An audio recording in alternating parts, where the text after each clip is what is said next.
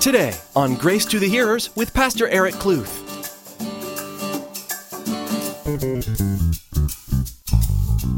Showbread is this the bread consists of 12 loaves made of the finest flour. They were flat and thin, and they were placed in two rows of six on the table in the holy place before the Lord. They were renewed every Sabbath, and you can read about that in Leviticus chapter 24, verses 5 through 9. And those that were removed were removed, and the new ones were placed where the old ones were at. The old ones then were eaten by the priests. As Pastor Eric continues his teaching series through the book of 1 Samuel, he'll be explaining the spiritual significance of the showbread that was offered to the Lord by the Old Testament priests. This showbread represents the consecration of the people of God. Are you set aside unto holy use for the Lord? Well, let's join Pastor Eric for today's edition of Grace to the Hearers. 1 Samuel 21, verses 1 through 6. I titled the message, if you're a note taker, Showbread Provides for Needs and we'll learn what showbread is here in a little while. But last time we came together uh, and studied the book of Samuel, we saw that David departed from Saul, Saul's presence, King Saul's presence, uh, with the help of Jonathan, Saul's son, okay? Saul was very upset at this departure of David, and he was so upset he threw a spear at his own son, trying to kill him, because David was not there at the dinner table. Some might think that's insane, but Saul was trying to pursue David. He's in the motion of pursuing David. And so tonight, as we study in these first six verses of chapter 21 of 1 Samuel, we will see David on the run from King Saul.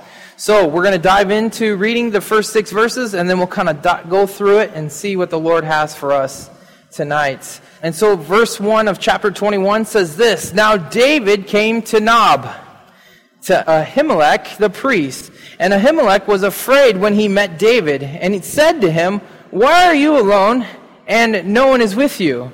So David said to Ahimelech the priest, The king has ordered me on some business, and said to me, Do not let anyone know anything about the business on which I send you or what I have commanded you, and I have directed my young men to such and such a place.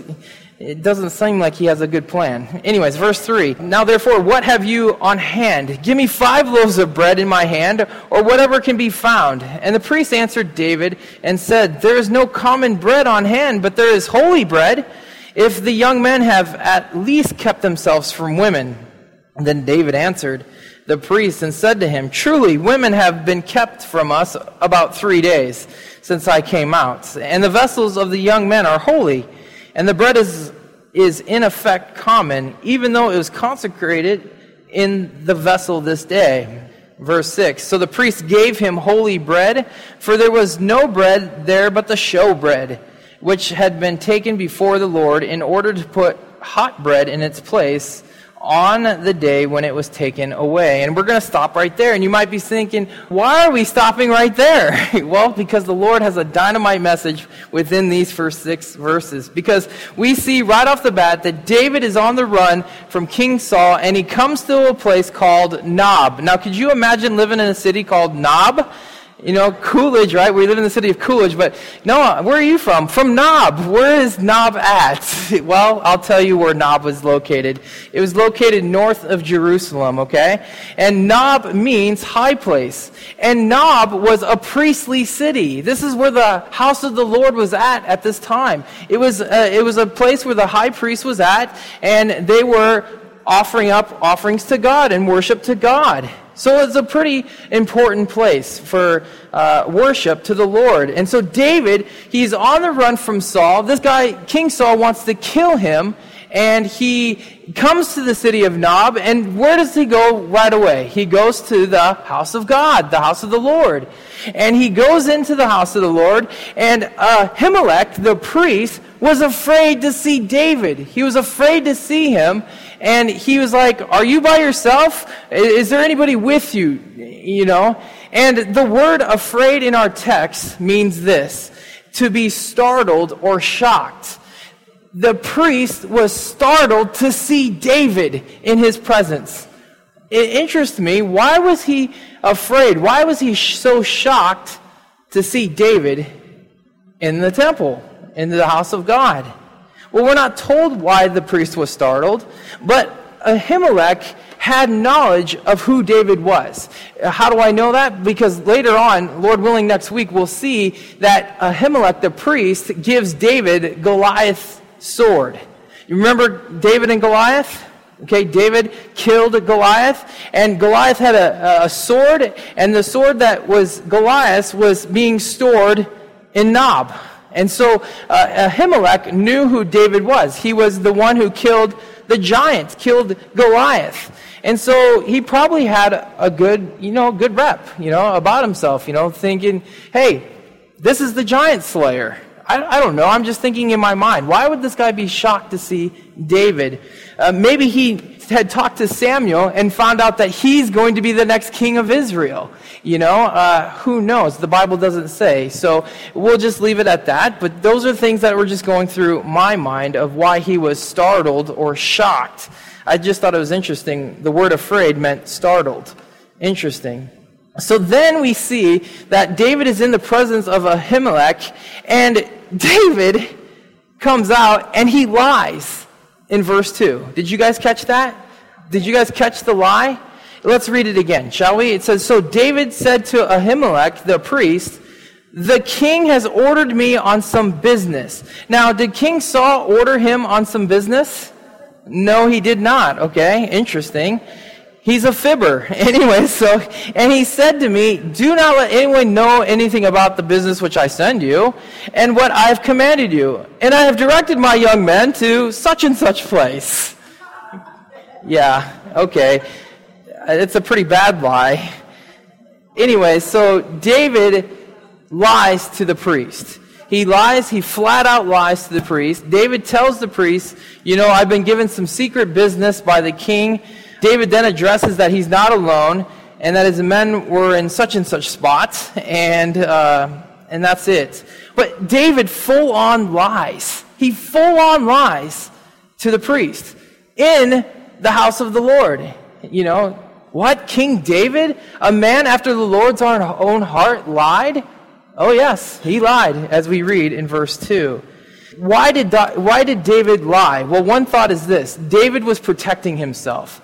Uh, he was protecting himself because he might not have been trusting Ahimelech because Ahimelech was the priest and King Saul would know who the priests are. And so maybe if he actually told him, hey, I'm running away from King Saul, then Ahimelech would then send news back to who? King Saul, so that King Saul then would come and kill David.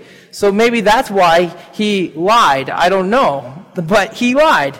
And, and in chapter 22, we'll see in a few weeks, verse 22, David regrets lying. Because it says in verse 22 of chapter 22, so David said to Abiathar, I knew that the day when Doeg the Edomite was there, speaking, and we'll see uh, Doeg next week come into the scene. But this Doeg guy was in the presence when David and uh, the priests were t- talking together. But there was there that he would surely tell Saul, I have caused the death of all the persons of your father's house. Now, I'm going to leave you hanging. You guys can read forward what happened when, why David said that, why he regretted that. Well, I'm just going to tell you right now, it's a spoiler alert. Saul comes in and he kills all the priests. That's what happens. That's not a good thing, okay? But that's why David regretted it, okay? Anyways, he felt guilty. Uh, so, anyways, David then goes on. He's like, okay, enough of this why am I here stuff. Hey, do you guys have any food in this place? I'm hungry. I need food. In fact, if you had five loaves of bread, that would be great. And, and the priest is like, sorry, we don't have any common bread, just ordinary bread laying around, but we do have holy bread here. and he's like, and the priest is like, you can have the holy bread only if you and your men have been pure these past couple days. Pure meaning that they were free from sexual relations with women. And David's like, yeah, it's been at least three days. okay.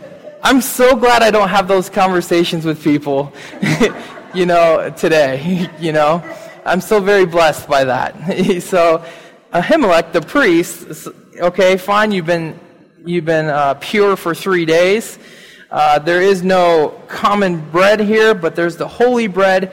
And you guys got to remember, when David left, he was in the field, right? He was in the field uh, where he was waiting to see what was going to happen if Saul was going to welcome him back into the table, uh, back into the house peacefully. But when Jonathan shot the arrows over his head, David knew that he needed to get out of there because David wanted to, or Saul wanted to kill him, okay? And so David, he bolted after his goodbye to Jonathan. He takes off and he probably wasn't really prepared for the journey or for traveling. And so here in our text that David is obviously hungry. He's hungry. He wants to eat. I, I mean, he's really hungry if he wants five loaves of bread. You know, that's a lot of food you know, it will, you know, make you full. And so David is obviously hungry, and Amil- Amilhelek, the priest, tells David all he has is the showbread. And again, you know, that was all that the, they had there in the house of God. Now, what is showbread? What is the showbread? Well, I'll tell you. Glad you asked. Showbread is this. The bread consists of 12 loaves made of the finest flour. They were flat and thin, and they were placed in two rows of six on the table in the holy place before the Lord. They were renewed every Sabbath, and you can read about that in Leviticus chapter 24, verses 5 through 9. And those that were removed were removed and the new ones were placed where the old ones were at. The old ones then were eaten by the priests. The priests would eat these showbreads, but they would only eat them in the holy place, okay? Now, there's some uh, significance to the showbread, and it is this. The number of the loaves represented the 12 tribes of Israel, also the entire spiritual Israel, the true Israel. The place of them on the temple symbolized the entire consecration of Israel to the Lord. And it was their acceptance of God as their God. That's what these breads would symbolize that we were set apart by God and we are choosing God as our God. That's what these these little patties of bread would look like, you know, and there's 12 of them representing the 12 tribes of Israel.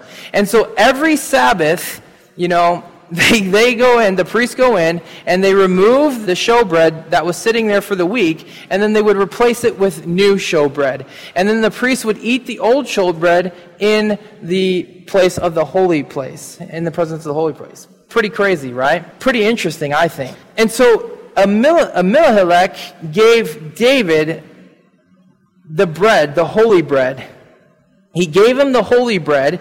Now, David wasn't a priest. And not only did he give him the bread, but he gave him the bread on the Sabbath. Because if you caught it in verse, five, uh, verse 6, it says, So the priest gave him holy bread, for there was no bread there but the showbread, which had been taken from before the Lord, in order to put the hot bread in its place on the day when it was taken away. So, is it a coincidence that David rolls into the temple of God hungry on the Sabbath? Not at all. Oh yeah, it just so happened to show up and David was hungry and it was so happened to be the day that these old bread was going to get removed. Yeah, that just happened. No, it didn't just happen. It was God's perfect timing. God's perfect timing. Eh, it was no accident that it happened on the Sabbath. But this event only gets better, you guys. It gets better because the bread represented Israel accepting God as their God. You know, what a beautiful picture this is of God confirming his anointing on David. And What a beautiful picture of God saying, you know what? I am his God. I'm, he is my chosen one to be the next king. And, David, when he consumed the bread, was showing the acceptance that God was his God in his life. Now, the showbread was to be in the presence of the Lord at all times. Another, another learning fact about the showbread.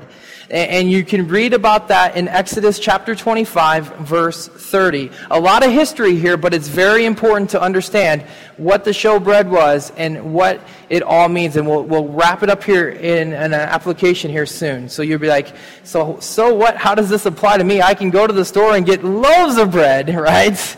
Uh, how does it apply to me? Well, we'll see here in a second. David, again, was hungry, and he came to the house of God, and he received the holy bread, which was the show bread. And the bread fed his physical need that he had, and the bread was given by Ahimelech, the priest. What's the application? Well, here in verse 6 of 1 Samuel 21, the first six verses in 1 Samuel 21, we see two things, you guys. Jesus does for us today. Two things that Jesus does for us today. Number one, Jesus provides your physical needs. Okay? Amen. Jesus provides the physical need. Number two, Jesus provides the spiritual need. Okay? But let's look at the first one first the, the physical need. Jesus meeting our physical need. And, and for that, I'm going to read Matthew chapter 12, verses 1 through 8, because wouldn't you believe it, Jesus actually quoted this story when he was teaching, uh, when he was on the earth. And so it says this in Matthew 12, beginning in verse 1. It says, At that time, Jesus went through the grain fields, and on the Sabbath, on the Sabbath, and his disciples were hungry and began to pluck heads of grain and to eat. And when the Pharisees saw it, the Pharisees were the religious leaders of the day, they saw it, they said to him, Jesus, look, your disciples are doing what is not lawful to do on the Sabbath. But he said to them, have you not read what David did when he was hungry? He and those who were with him how he entered the house of God and ate the showbread, which was not lawful for him to eat, nor for those who were with him, but only for the priests. Jesus continued and said, Or have you not read in the law that on the Sabbath the priests in the temple profane the Sabbath and are blameless? Yet I say to you that in this place there is one greater than the temple. But if you had known what this means, I desire mercy and not sacrifice you would not have condemned the guiltless. For the Son of Man is Lord even on the Sabbath. So here we see in, in Matthew that Jesus and his disciples were walking in a grain field on a Sabbath, a day where there is no work. And what are they doing? They're hungry and they're plucking grain and eating it. And the Pharisees, the religious leaders, are coming down on Jesus about his disciples. And so Jesus then takes them to First Samuel here and tells them about the story of David uh, and how he ate on the Sabbath. Now here's something to remember. If you're a note taker, this is something to remember, okay? Need supersedes ceremonial law. Okay? Need supersedes ceremonial law. God desires mercy, not sacrifice. Uh, Ahimelech, I'm, going to get his name, was an example of Jesus. He was the priest and he knew the law. And he saw David in need. He saw David in need and was moved by compassion and gave the bread to David. Uh, Ahimelech displayed the mercy of God. He displayed the loving kindness of God. Now, the question then is to me that I'm going to ask to you is this. Do I display the loving kindness of God in my life? Do I display the mercy of God? We praise God for His mercies that are new every morning, which is His loving kindness that is new every single day. But do we display that to others who are in need? Now, John, the apostle, wrote this to the church and said this. He's writing to believers, okay? He says, by this we know love, because he laid down his life for us, and we also ought to lay down our lives for the brethren. But whoever has this world's goods and sees his brother in need and shuts up his heart from him, how does the love of God abide in him? 1 John 3, 16 through 17. So here, John, the apostle, who was with Jesus is writing to the church and saying, if you have the world's goods and you see your brother or sister in need and you can provide that need, then you need to do so because it demonstrates the love of God, right? And if you don't, then how does the love of God abide in him? Now you might be thinking, well, what about people that aren't believers? Well, I think it's interesting that the Bible really focuses on dealing with each other first. If we can learn to love one another in the church, we can love people outside the church. Okay? Uh, so looking at the point of that, you know, of John, he's, he's speaking to the church to, uh, to love the others. Now, we need to check our hearts when dealing with other believers. If you have goods to help a brother or sister in need, then you should help. But oftentimes, we put stipulations on the things before we give. We can say, I will only help you if you come to church, right? I've been guilty of this. And I've repented from this. This is not right. If I'm able to give, then I need to give, okay? And to help them. Again, going back to the whole thought process, so something to remember is need supersedes ceremonial law. Oftentimes we put stipulations on before we help somebody. You know?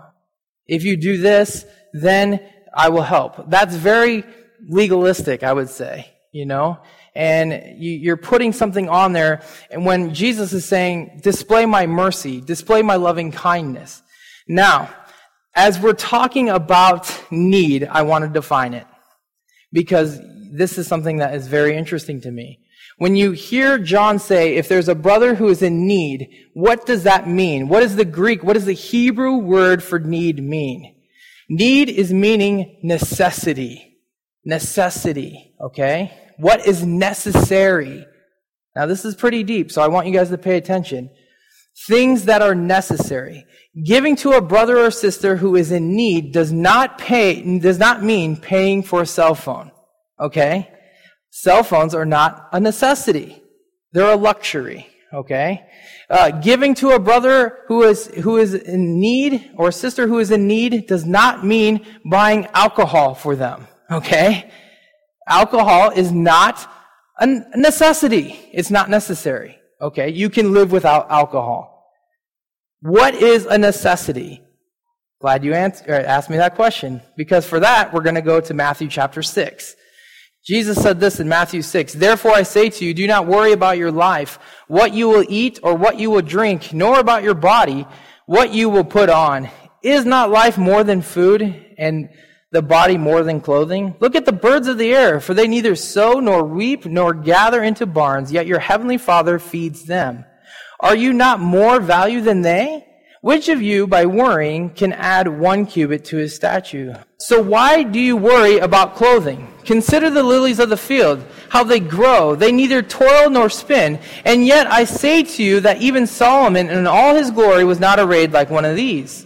Now, if God so clothes the grass of the field, which is today and tomorrow is thrown in the oven, will he not much more clothe you? O you of little faith. Therefore, do not worry, saying, What shall we eat? What shall we drink? Or what shall we wear? For after all these things the Gentiles seek. For your heavenly Father knows that you are of need. The same word of necessity, okay? Of all these things. According to Jesus, necessities are food, drink, and clothing. Okay? We in America have put a different definition on what is necessary. Uh, we think that electric, we think cell phones, we think cars, we think, uh, I don't even know what else. Uh, houses, even, okay? Because even houses, I was blown away by this because I'm like, a house is necessary, isn't it? There's so much more Pastor Eric would like to share with you, but we've run out of time for today. This has been another edition of Grace to the Hearers, the radio ministry of Pastor Eric Kluth of Calvary Chapel Coolidge in Coolidge, Arizona. Pastor Eric will continue teaching verse by verse through the book of 1 Samuel next time. You can order today's message for free by emailing us at info at gracetothehearers.com. Sometimes it's just easier to call. Our phone number is 520 723 7047. We'll be happy to help you. Again, that number to call is 520 723 7047.